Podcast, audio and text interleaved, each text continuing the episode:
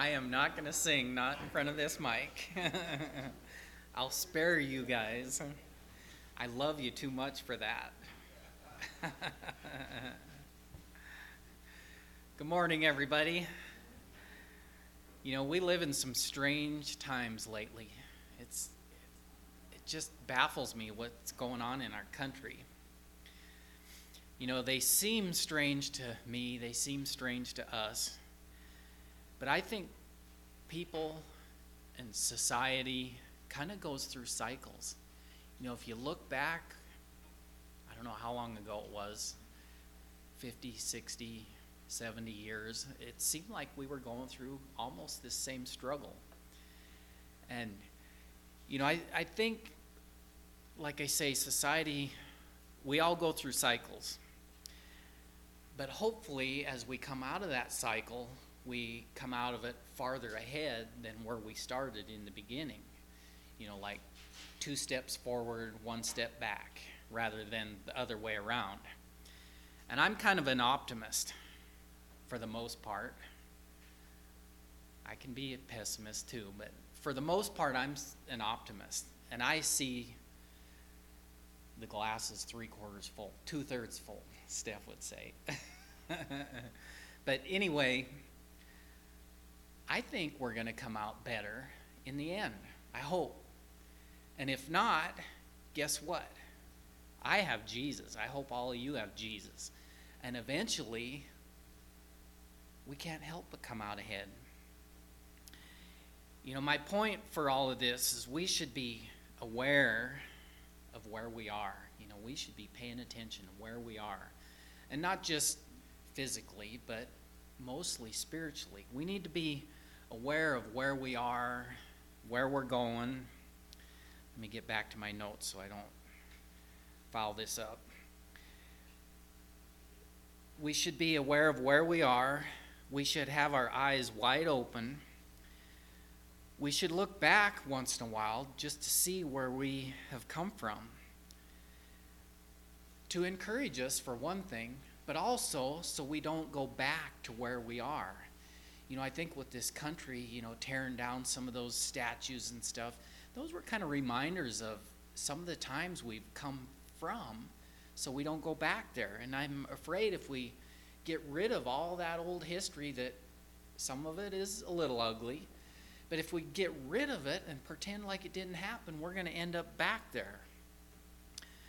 So we should look back and see where we came from so we don't go in a circle and end up back where we started. We should look at where we are and examine our circumstances and then see what we need to do to change to move forward in our lives. And that includes asking for help through prayer, reading the Word and studying it, and being with people we can trust for honest guidance or when we ask them you know what they think, we would listen to it. And then keeping our eyes fixed on our future, on Jesus. We need to keep our eyes on Jesus. So we're continually moving in that direction. And I believe that's the point of the book of Hebrews. This book is showing these Hebrew or Jewish believers that all the religious things they did in Judaism was pointing to a Messiah. Jesus. Jesus was the Messiah. Jesus is the Messiah. He is where we should go. We shouldn't go back.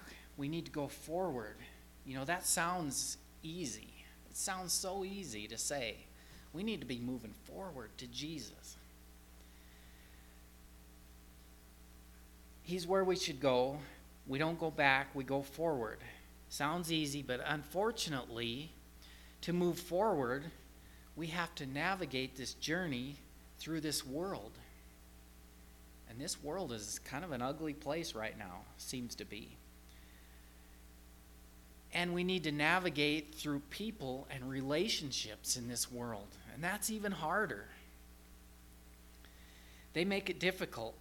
And that's why we need to keep our eyes on the prize. So let's pray, and then we're going to turn to Hebrews chapter 12. So let's bow our heads and pray. Father, we thank you that you are there for us.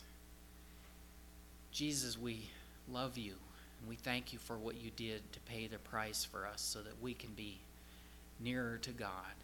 We thank you for your Spirit who lives within us and who's in this world, convicting the world of sin and convicting us in our hearts that we would maybe see where we need to change and where we need to move and where we need what we need to do to be more like you. Lord, bless us through your word this morning and just help us to navigate this world. In Jesus' name, amen. So, Hebrews chapter 12, and I'm going to start today on verse 14. And right off the bat, you know, it fits right in with the children's message. It says, Make every effort to live in peace with all men and to be holy. Without holiness, no one will see the Lord. You know, that just fits perfect with the children's message this morning. And this seems to be a very tall order these days.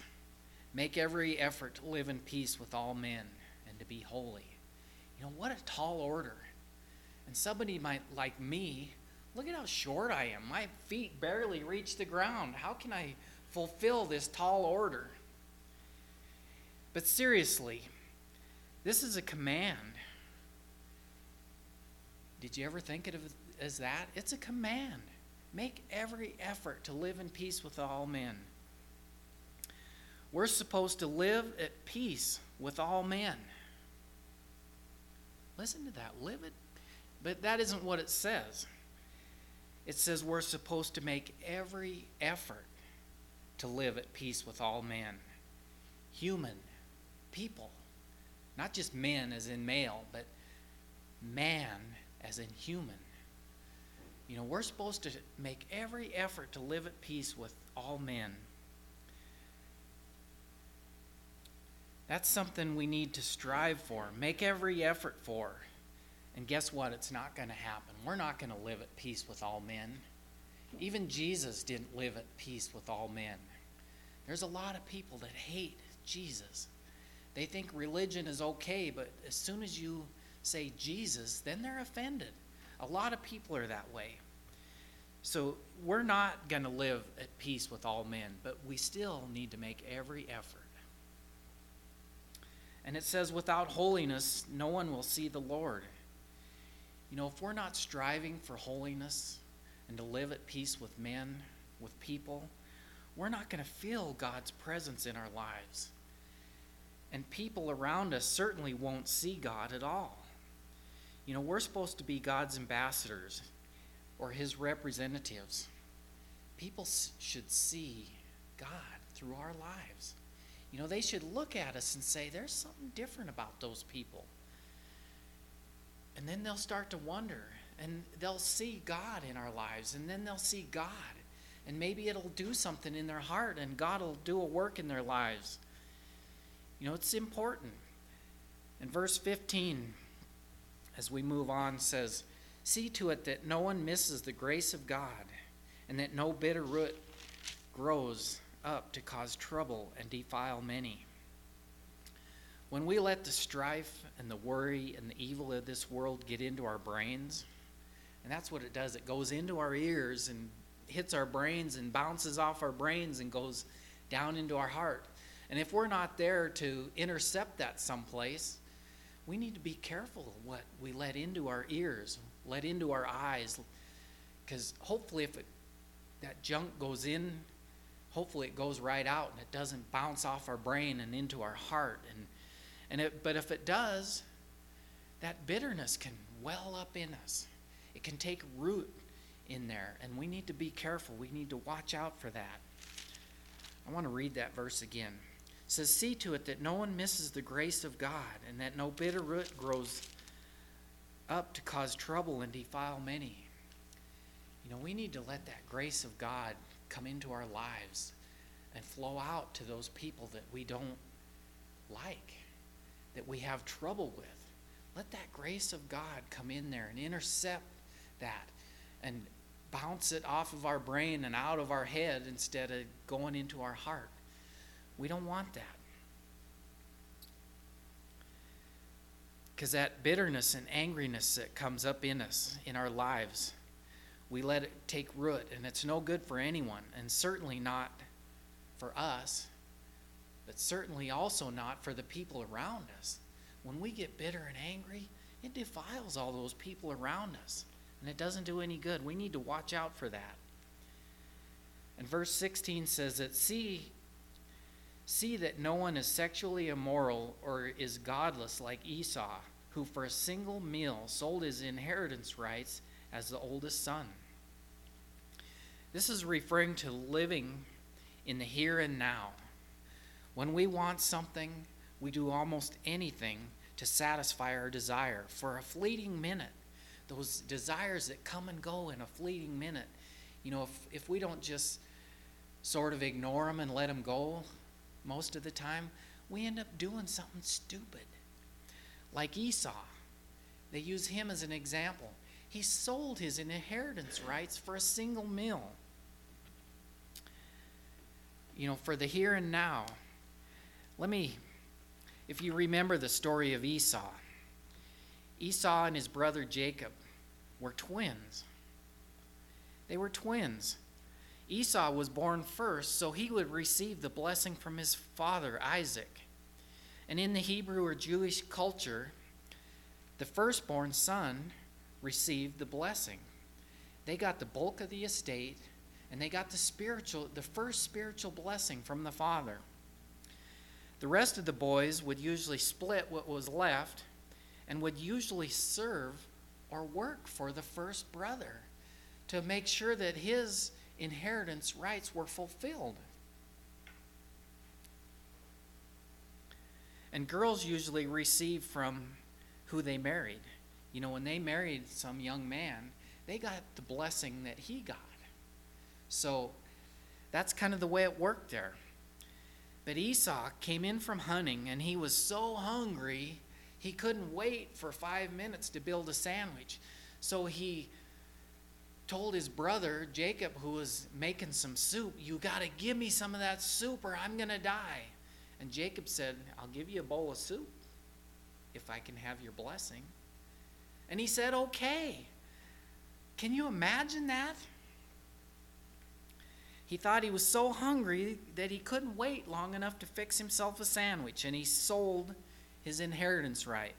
He was living in the here and now, instant gratification. I got to have this hunger satisfied right now. Much like the world we live in today. Much like we get caught up in today. We want everything now, instantly. And then as we move on to verse 17, it says, Afterward, as you know, when he wanted to inherit the blessing, he was rejected. He could bring about no change of mind, though he sought the blessing with tears. This is a verse we need to really understand. You know, back to Jacob and Esau. There was much trickery and scheming all through their lives, and it started out before they were even born. If you read, if you go back, and you should, it's kind of an interesting story. If you go back, they wrestled and wiggled around in the womb, you know, fighting for to be born first. I think it says Jacob got his arm out, and then in their wrestling, went back in, and then Esau was born first, and he received the blessing. And then they fought all through their lives over who was better and who was worse. And Jacob was, he got the name Jacob, which meant tricky one. I think that's what it says. And there was trickery all through their lives. And then toward the end of their father's life, Esau was hairy and he liked to hunt. He probably had a beard and was, you know, kind of a hairy one. And Jacob had smooth skin. He was all well kept and groomed and shaved clean. And then when their father was dying, Jacob put on a thick wool mat or something and went up and talked to his father, who was almost blind, and said, I'm Esau. And he tricked him out of the blessing. But you know, God could have stopped all that. But our words matter. You know, um, Esau sold his inheritance right, he gave it up. And God honored that decision all the way to the end. Even though in the end, you know, Esau fought for that right with tears and he cried for it and but it was too late. God honored his choice. And that's a that's a real thing we need to understand. You know, if, if we seek something and just seek it with all of our heart, and it isn't what God wants for our lives, sometimes God will say, okay, if that's really what you want, go for it. And then we have to deal with that the rest of our lives. You know, we God will honor our choices. So we need to take our time. We need to be patient and wise and not live in the here and now and not be ruled by our desires because God will honor our choices. So we need to be wise about the things we choose. Our choices may come back to haunt us in our later years. You know, that's hard to navigate through this life because those choices come up quick and they're usually loud and you know we don't have time to think about them and that really bites me right now with things going on in my life and i'm not going to go into those but you know things that have to happen instantly we need to be patient. We need to think about it. We need to ask god for wisdom because he'll give it to us. And as we move on to verse 18 through 21, it says, But, but you have not come to a mountain that can be touched, and that is burning with fire, to darkness, gloom, and storm, to a trumpet blast, or to such a voice speaking words that those who heard it begged that no further word be spoken to them. I feel like I left something out here. Let me start again with that. It says, You have not come to a mountain that can be touched and that is burning with fire, to darkness, gloom, and storm, to a trumpet blast, or to such a voice speaking words that those who heard it begged that no further word be spoken to them, because they could not bear what was commanded. If even an animal touches a mountain, it must be stoned. The sight was so terrifying that Moses said, I am trembling with fear. You know, we have a tendency to forget who God is. We should really read the Old Testament.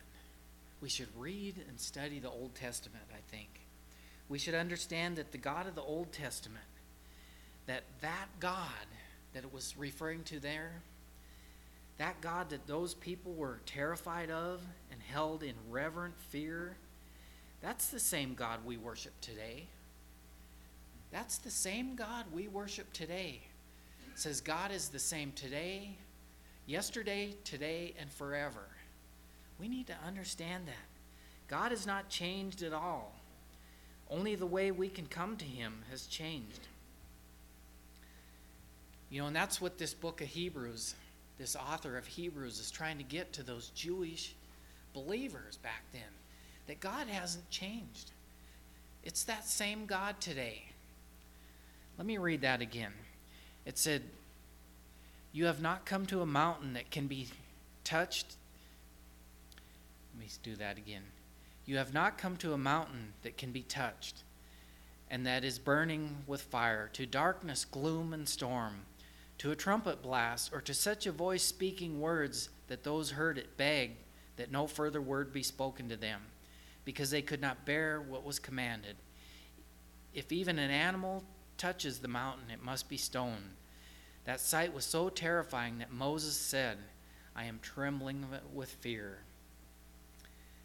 And then it goes on to say, verse 22 through 24 it says, But you have come to Mount Zion, to heavenly Jerusalem, to the city of the living God.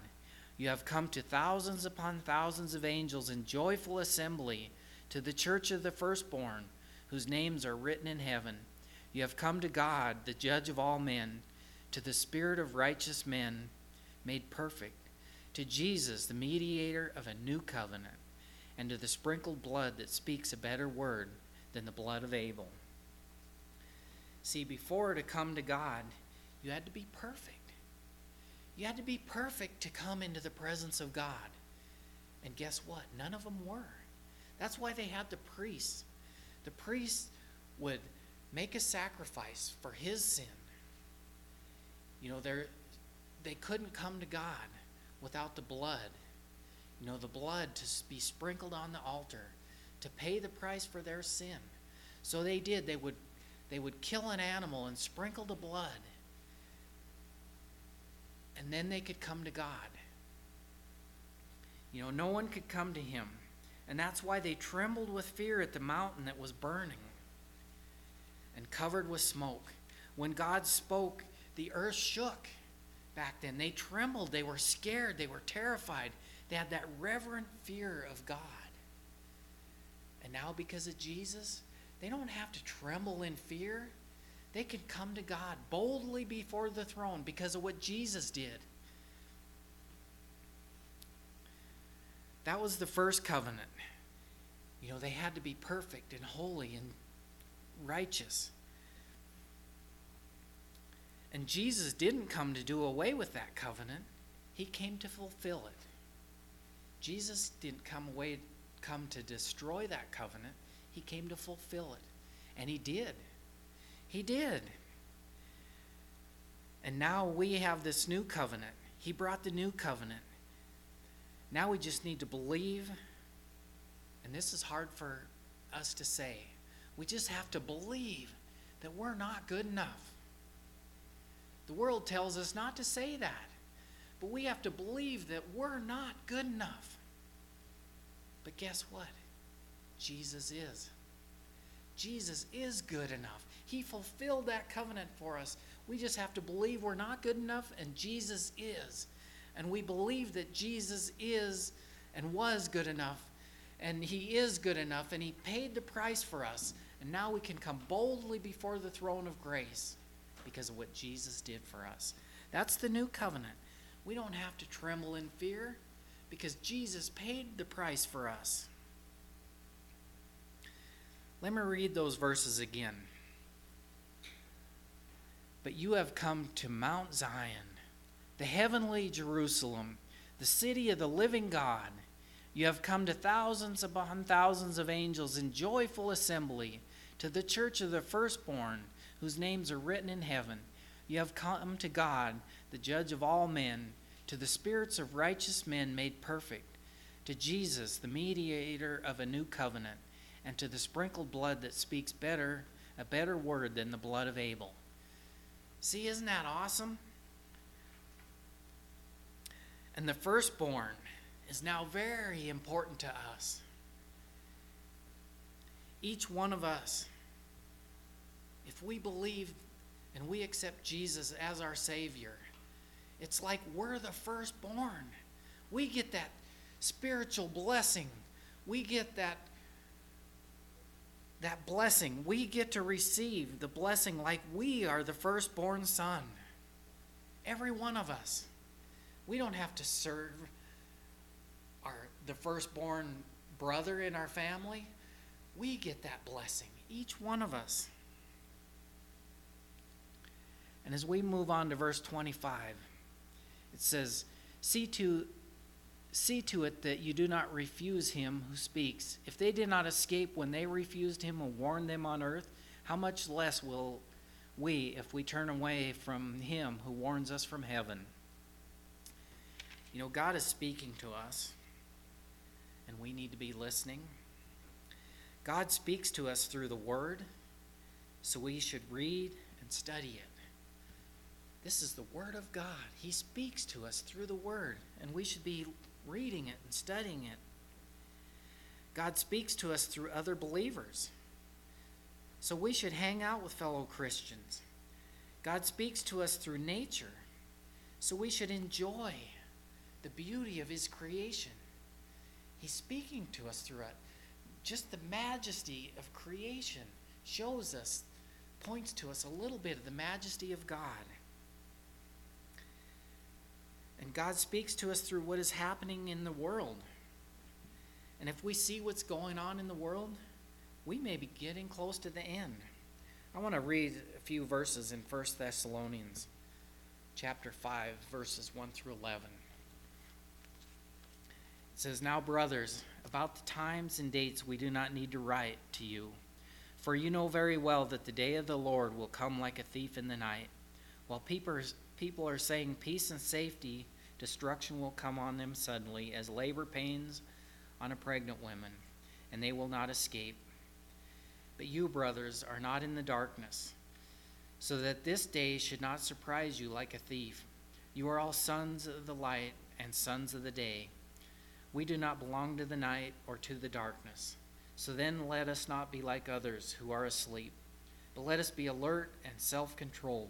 For those who sleep, sleep at night, and those who get drunk, get drunk at night. But since we belong to the day, let us be self controlled, putting on faith and love as a breastplate, and the hope of salvation as a helmet. For God did not appoint us to suffer wrath, but to receive salvation through our Lord Jesus Christ.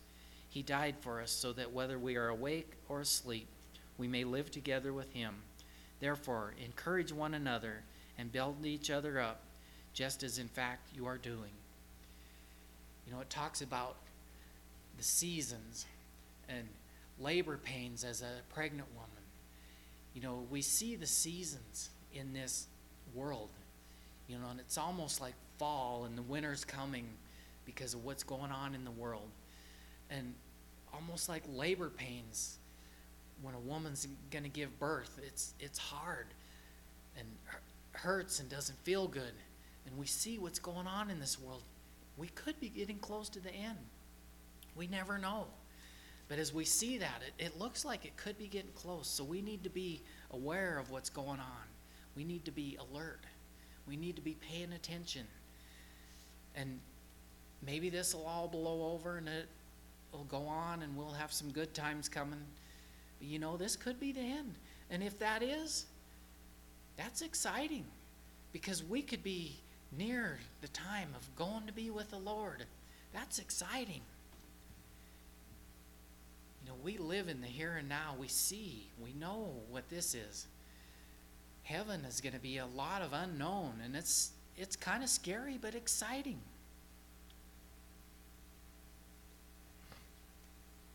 So God is speaking to us, and we need to be listening. In verse 26 says, At that time his voice shook the earth, but now he has promised, Once more I will not shake once more I will shake not only the earth, but also heaven. You know, we still serve that God. We still serve that God who, when He spoke, the earth shook and they trembled with fear. We still serve that same God. And I think today's society, and many of today's Christians even, think that because we don't see these kinds of signs from God, and we see what God is letting happen in this world, you know, we seem to think this society, the world thinks God is just meek and mild and he's weak and, you know, but he's not. God is allowing these things to happen for a work, for a reason. But just wait because God is still that God. He's still going to judge the world and we will all have to give an account someday. And verse 27 says, The words once more indicate that the removing of what can be shaken, that is the created things, so that what cannot be shaken may remain. You know, that's talking about when God's going to judge this the world. God's going to judge the world and everything in it. Everything's going to be stripped away, and we will be judged by our motives more than by what we did. You know, we're going to be judged by what we do later on but He's going to judge us more by our motives, by what was in our heart. Some of the things that we did wrong, but we did it with a good heart, I think we're going to get credit for some of those things because, you know, our heart was in the right place. Maybe what we did didn't turn out like we thought it was going to do, but I think we're going to get some good credit for some of that stuff because our motives were right. And some of the things that we thought we were really doing right and we thought turned out good, I think sometimes we'll do, if we really strip everything away, we did a lot of those things for selfish ambition. And they turned out, and so we thought it was good, but we did them for selfish ambition. And when all that's stripped away, we're going to be scratching our head thinking, how come I didn't get credit for that? Well, it's because that selfish ambition was what we really did it for, and we didn't even know it. But we're going to be judged in the end. And God is a righteous judge, and He's going to judge rightly. And as we move on to the end of this passage, verses 28 and 29, it says, Therefore, since we are receiving a kingdom that cannot be shaken, let us be thankful and so worship God acceptably with reverence and awe. For our God is a consuming fire. We need to examine our hearts and see where we are. See where we really are. Ask God to show us because He will. Say, Lord, just show me the motives of my heart.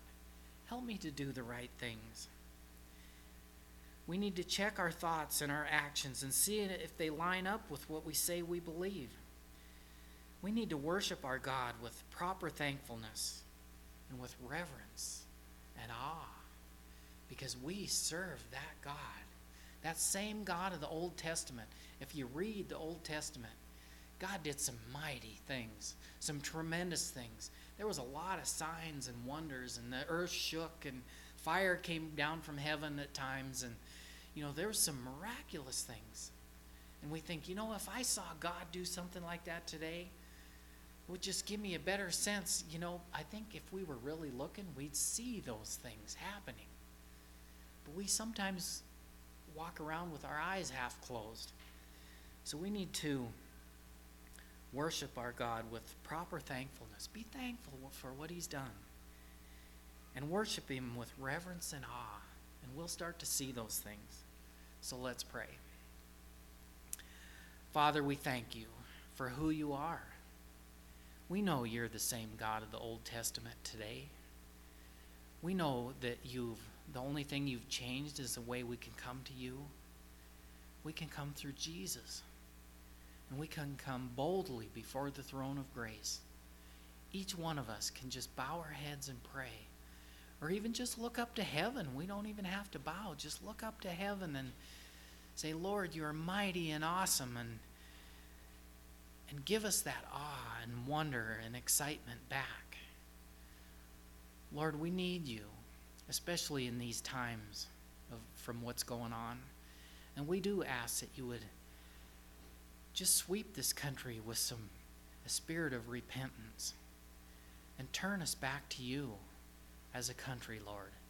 And individually as believers, each one of us, we all need we all need you, Lord. We just we love you. We praise you, and that's why we're here today. Lord, just Give us that, we pray in Jesus' name. Amen.